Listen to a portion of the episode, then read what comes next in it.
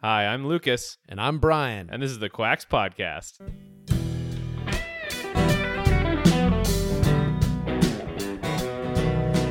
We got we got a show to do. All right, let's do the podcast. You ready? Yeah. Cool. So, What are we doing today? we're going to do some stories from you about Hagar and uh, whatever else you want to share. And I have a story from CNN that's an amazing story. Okay. So, it's just going to be a chill story day. We'll just ping pong. Yep. Okay. Um, do you want to start off with your Sammy Hagar story or what was the other story? You had a you had a Tom Cruise story, I think. I've got a few. Well, I was my I like at 17 years old I got my dream job and I was an intern at Paramount Pictures Studios. Wow. yeah. Finagled it because I got out there. My dad's a guy that my dad helped out business wise. His brother was like some VP at Paramount, got me a job as an intern. okay. Got there junior year before going into senior year of high school, 17 years old. They asked for my ID and they're like, as everybody knows at orientation, you got to be 18 years old to be. And I go, and I go, I forgot my license because I'm like, I'm not, I'm not giving up on this. So back in the day, you could do this, but my dad, I go, Dad, this is happening. They're not going to let me have the internship. I got to be 18 to work there, and I got to bring some kind of ID tomorrow. So he faxed a copy of my birth certificate and fudged, white outed the numbers and faxed it over. Oh my and, gosh. it, and it worked. Genius. That was back then. It was like archaic. It was ditto machines and craziness. So, Wow. and that was it. So I was the youngest person actually employed by Paramount Pictures at that summer. So Nice. I got to see everybody from like Jack Nicholson to I met Tom Hanks and Bruce Willis and it was a cool magical it was actually the high point of my life. So everything since then has been steadily trickling downward. No no it was good stuff. But no the the story that you were alluding to was like I used to work on this this one uh, show that was we were traveling it was a reality kind of television game show. And and we were traveling around the country. I was on a different flight every week. I was somewhere else for like a year and a half pardon me and uh, so anyways i'm on this flight from la to san francisco and i see sammy hagar the lead singer of van halen Yeah. when I'm going back. He's in first class. and I'm with the rabble. And uh, so I'm heading in the back and I go back up to him. I, I never did this, but this was back in the drinking days. So I had a little liquid courage. All right. And I went up to him and I was like, man, I never do this. I've met so many people and never asked for a picture, but I'd love to get a picture with you because I was a big Van Halen guy. Yeah. And uh, he was so gracious. He's like, let's not like do right here because all the other passengers. I don't want to. He goes, when we get off the plane, I'll just wait for you in the terminal, and then when you get off, we'll take the pictures. I said, really? He's like, yeah, totally, man. Dude, the guy was probably the first person off the plane. He waited for like ten minutes for me outside, you know, the gate right there, sitting on the wall. Sammy Hagar waiting for me. Cool shit his foot against the wall, you know, leaned back against the thing, and he sat there and he took pictures with me and my friends, and I just never forgot that. That was so gracious and cool. Yeah, that is cool. And uh, so, yeah, no, that was good times, man. Wow. We're just sharing, we're just swapping stories. Yeah, dude, it's so funny. I love Sammy Hagar. He did a they did an album Balance, I Yeah. want to say. You remember Balance? that was their last one. Yeah, like I listened to that with my dad, dude. That was so cool. And Sammy Hagar had all those like, you know, he had all these like things he Hagarisms. did. Yeah, Hagarisms, and oh my gosh, we love that. Yeah. such good memories with that uh, with that album. Yeah, he was a good dude. That's pretty cool. Yeah, You still have those pictures? I do, and they're old school, so I don't have any digital copies. Oh man. So I, I think I have one floating around because I'll find it every once in a while. I'll go, oh, gotta hold on to this. This is the Hagar photo, and then gone again for another couple years. And then okay. Well, we'll bring it. We'll put it up as the uh, the picture for this. I know where it is now. I, ha- I have my hands on it now, so I'll definitely I'll bring it in. So what about uh, Tom Cruise? Cruise, you know, Cruise takes a lot of heat. Number one, I, I anybody who knows me, I, I'm a big Tom Cruise guy, not just because of the story I'm about to tell you, but because he's been doing it since I was a little kid, and I'm old, and he hmm. was a huge star when I was a little kid, and he's still going strong, still making huge movies. Still, I mean, like how many stars are actually still making movies? Not doing Netflix even or anything like that. No, no knocks. yeah. But he's a cinema purist and he's been doing it forever and he loves doing it and it shows. I don't care what he believes in. I don't care about any of that stuff, dude. Just keep making Mission Impossibles and I'll love you forever, brother. Talk to me, Goose. So, anyways, I was at one point. Uh, Rosie O'Donnell had a show that uh, kind of preceded Ellen DeGeneres' show. So Okay. Before that was like the Rosie O'Donnell show, and then Telepictures was this company which is owned by Warner Brothers. And then they moved to Ellen. But before that, it was Rosie O'Donnell. And you probably don't remember it, but that was a really big show in the 90s. It was like a huge talk show, like daytime talk show. It was like Ellen. Yeah. But she loved Tom Cruise, you know, loved him, famously loved him. And she came out to do a show in LA once, and I was her production coordinator. So she came out and did a, a show for a whole, with a whole a whole show on Tom Cruise for an hour. It was a special thing. Mm-hmm. Went to him on the set of Mission Impossible 2 or in the editing bay on 20th Century Fox lot. Spent the whole day with him, and it was just a handful of us. And Tom Cruise, who was just like so chill.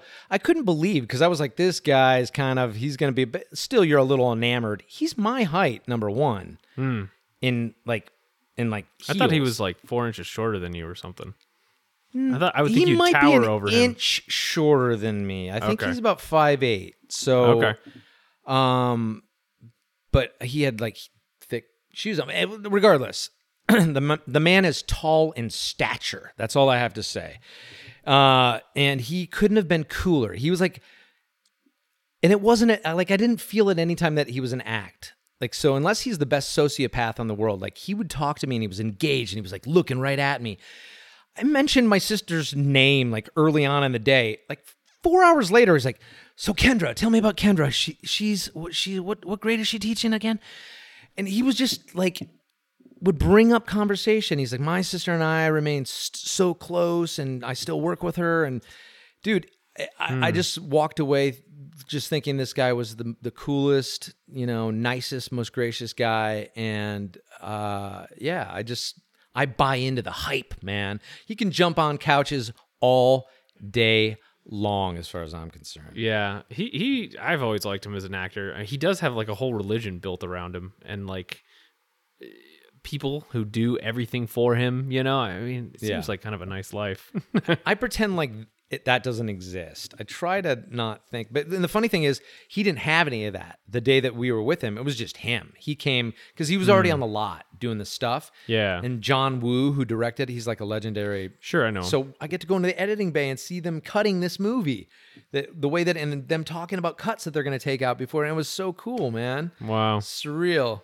That's Once trippy. again, trickling downward, trickling, trickling into antiquity. Hmm. yeah, that's, that's the way where we're all going, right? No, I love it. It's great, dude. It, it's life's a journey, not a dest. A niche. Nice. Why did I shorten destin destination? Why do I That's what the cool everything? kids are doing. All these kids are shortening everything. My my sis, my daughter, the big word is like sus. Like, oh, they're a little sus. I'm like sus. They're suspect Suspect? Oh my gosh. or suspicious. That's, That's funny. sus. So, what's your story, man? You got something to share with Yeah, us? Yeah, I, I this was actually this is not a personal story, but there was a story on CNN which is pretty awesome. Uh, it was making the rounds on the health forums and Twitter a week ago, so I don't know, maybe you saw it.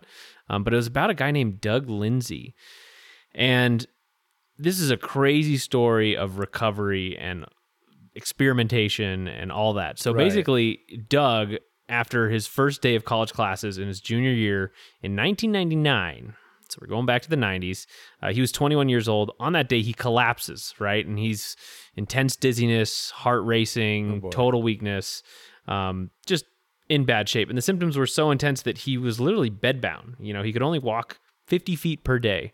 Uh, and that was generally to the bathroom and maybe to the kitchen and back to bed before you know just being totally weak That's collapsing with weakness you know unable to do much heart racing you know he'd have he'd lay down his heart would get up to like 160 beats and he per wasn't second obese. no wasn't he was a big he was a real skinny guy Oh, that's right. You did Yeah. mention the skinny part. did i I don't think I said he was Okay, skinny. you didn't? He's 21 though. I mean, in college, so I mean, Yeah. yeah, yeah. And this was the 90s, so not everybody was fat back then. Just the cool ones like us. yeah. So this wasn't the first time it's shown up for him either. I think his mother had had similar illnesses uh, when he was Doug was 18 years old. She could she was, could barely carry him because of how weak she was, and when he was four years old, she could no longer walk, and so she became bedbound for the rest of her life.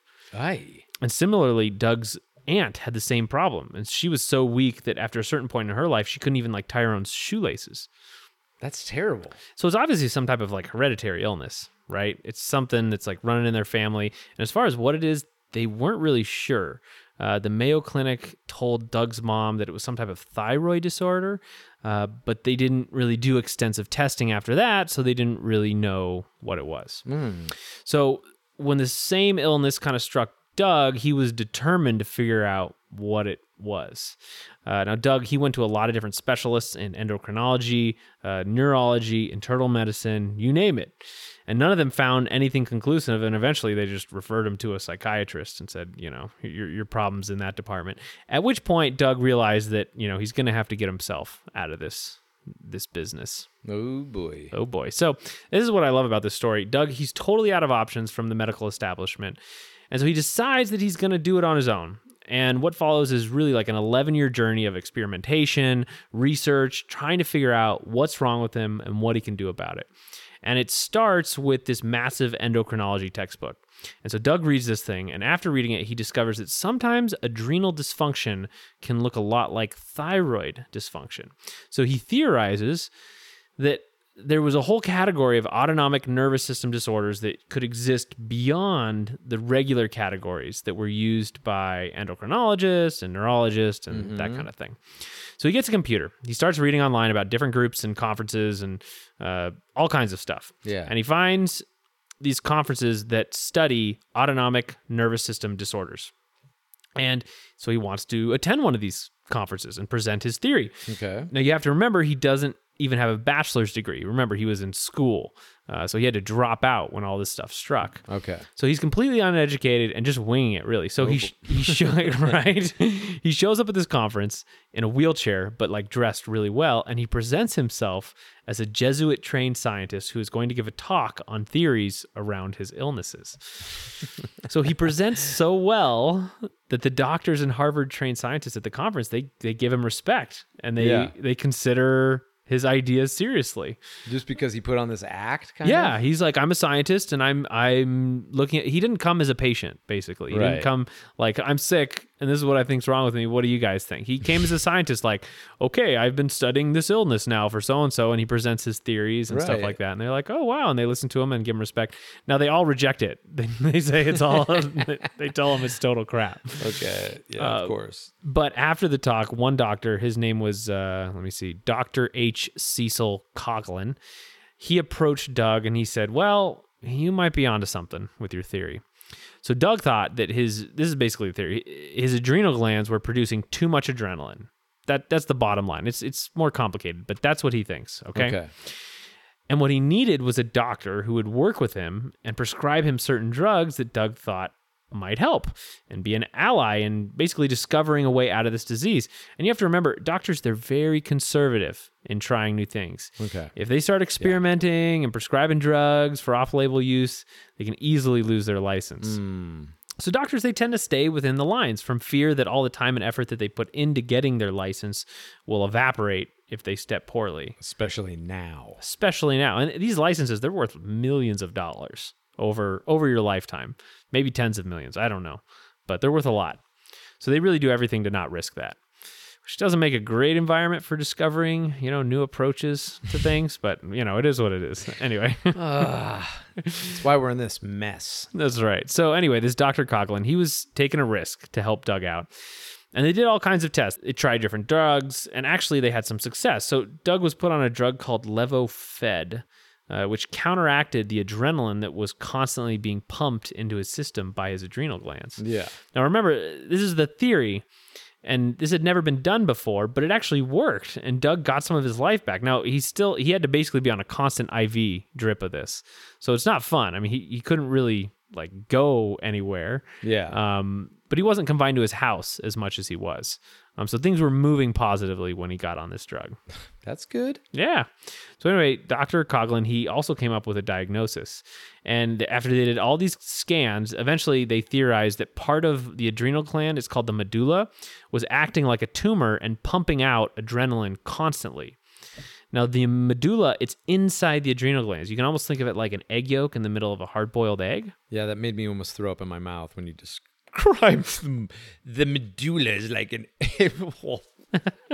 oh God. Okay, continue.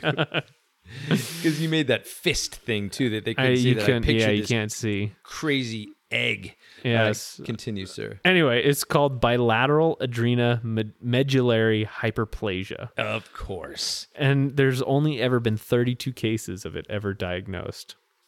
And so you can imagine, you know, this diagnosis was doubted heavily by the whole professional community far and wide.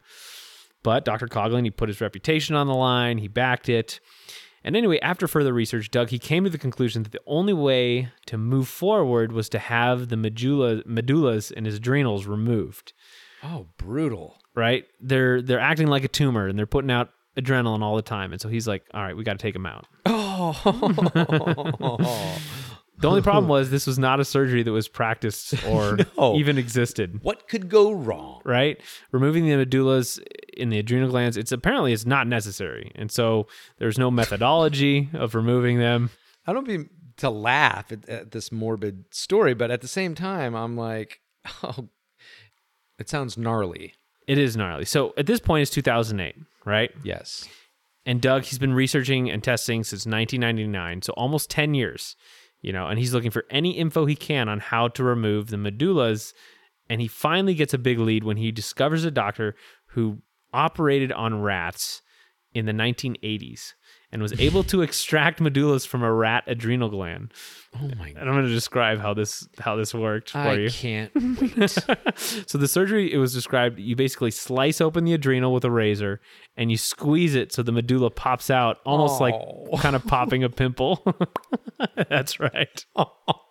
So that's the surgery. Oh, Now- Ratatouille. Oh, now Doug also discovered a similar surgery done on cats in the early 1920s as well as dogs. I I didn't really look into why that was happening, but you know, a I'm lot of things happened in the that 1920s. So he's definitely getting some info, but Doug isn't exactly getting the type of info that you know he could take to a surgeon and be taken seriously. So Doug decides to pioneer this new form of surgery and try and get a surgeon who would be willing to perform it on him. Oh, Man. so he built a 363 page PDF in which he proposed the first ever human adrenal medullectomy.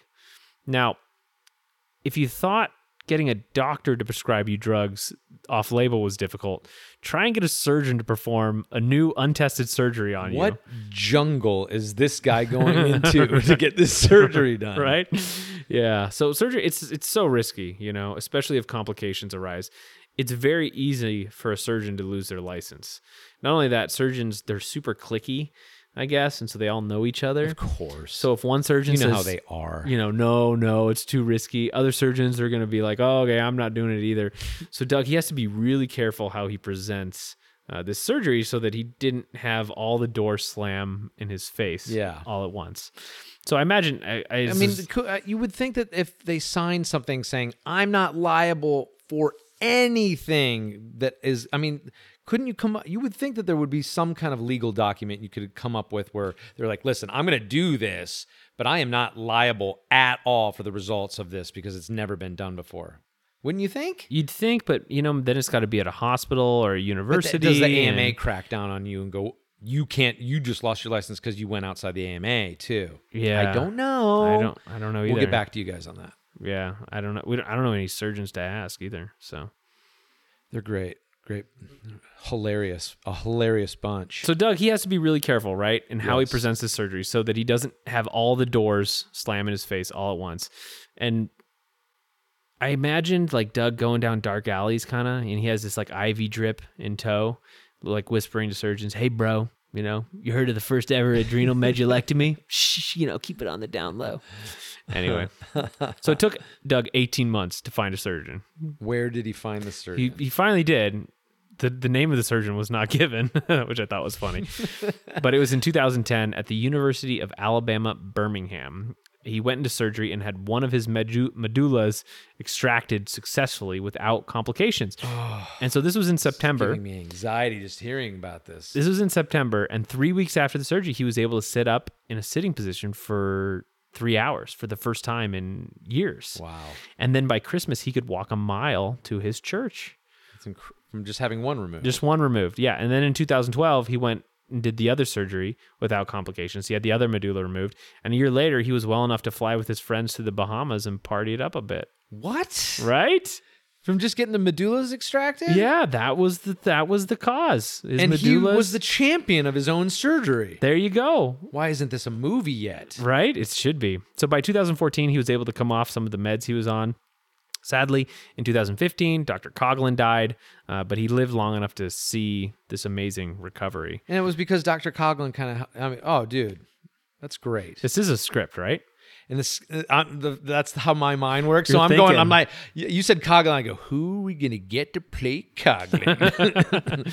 That's got to be, uh, you know, uh, who, what's his name? Morgan Freeman. Andy Dufresne. and that's how it was without his medullas. Yeah, That's right.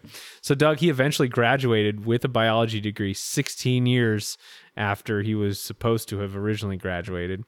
And these days, his health is not perfect. He's still on something like nine meds, uh, but he can live his life without being in a bed or a wheelchair.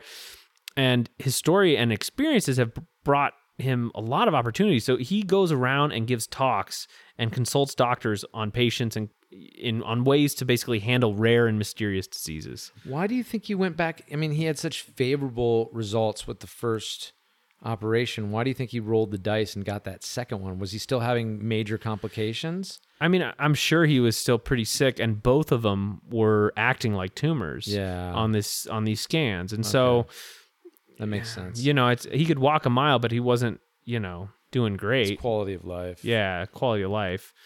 So Okay. Well, Anyway. I probably would have made the same decision. I would have too. He uh, he has a real gift, apparently, of solving intractable problems. So uh, people are hiring him to try and help out with rare diseases. The only difference, uh, if this was my story, Yeah.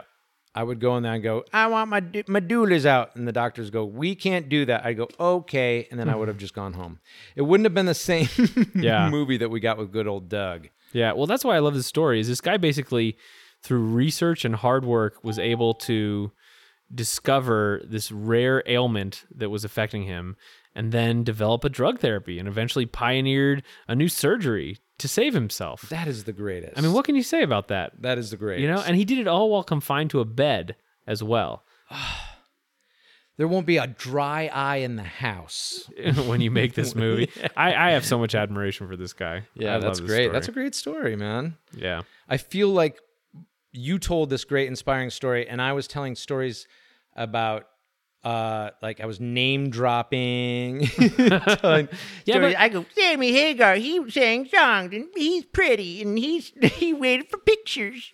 Yeah, but you know, this was from CNN. This was a curated story from around the world. Like, you know, That's great. Dude, I love that story. yeah. And I can't believe I'm probably the first person in history that ever referred to Sammy Hagar as pretty. Yeah, I don't know where you're going with that. yeah. he did have blonde hair, I guess. Yeah. Yeah. So did I at one point. So I'll link to this article. Um, he also gave a TED talk that was pretty good, and we'll give some more pictures and details on his story. Doug, not his- Sammy Hagar. Yeah, not Sammy Hagar. Let's Um, make that clear. So if you want to be inspired, check I- it out. Dude, that was a great story. I love that. Yeah, I, I don't know. It's kind of like us too, you know. It's like, well, I mean, obviously we're not in Doug's position, but it's kind of like a lot of people who are outside the medical system, looking for answers, looking to figure things out. and- Right. Yeah, so it's really inspiring. Because every day there's some kind of, oh, this is good for that. And uh, so the more we keep looking, the more we're going to keep finding if we spend our attention in the right direction. Definitely. So I had one more thing. Uh, it was a news article from Mercola that just popped up and I thought was interesting. So was a cool article, and it was about how much time you spend in nature. I think most people they've heard that uh, spending time outside in nature is good for us in many different ways. It lowers stress, it ups the happy chemicals in our brain. You've heard that, right? Yeah, of course. Yeah. So there's a lot of studies that show that it's beneficial, you know, high blood pressure, type 2 diabetes, lots of more diseases, all helped by being outside in nature. Yeah. And what I liked about this article is it quantified how much time in nature was actually useful. So this study was published in the journal called Scientific Reports and it surveyed almost 20,000 people who spend time in nature on a weekly basis. So the study it's a self-reporting study where they ask people, you know, how they feel on their time outside, that kind of thing. So, you know, not the most rigorous of scientific discoveries, but it's could be possibly useful. And the survey found that the optimal time to spend in nature each week was 2 hours or 120 minutes.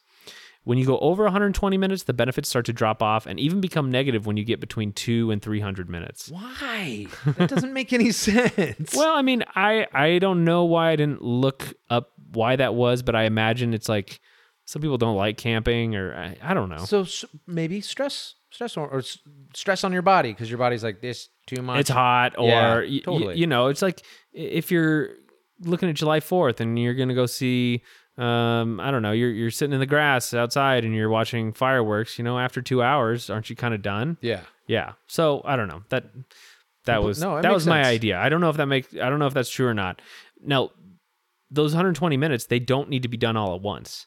It can be separated into chunks throughout the week. And if you go out in nature each day, it's only about 17 minutes for the week, which is not bad.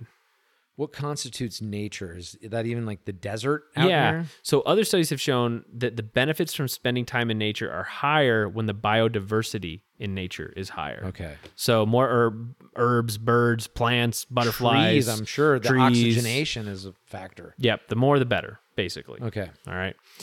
So anyway, I thought that was cool. There's more in-depth recommendations in the article like exercise and meditation if you're interested. Yeah. So, So go outside and play, but not too much. not too much, you'll get unhappy. I love being outside. I do too. I Does feel like I'm good. not doing it as much. well, it's summer right now. True. I can't wait until it cools down. It's right around the corner. Yeah. I can't believe it's August. I know. We're not going to talk about the weather though. No, we didn't. We didn't. All right. Anyway, do you have anything else you want to chat about? No, man. I'll come up with some more uh, benign Anything celebrity sighting stories. Anything interesting happen at the store, like customer wise? Have you guys been pretty slow right now?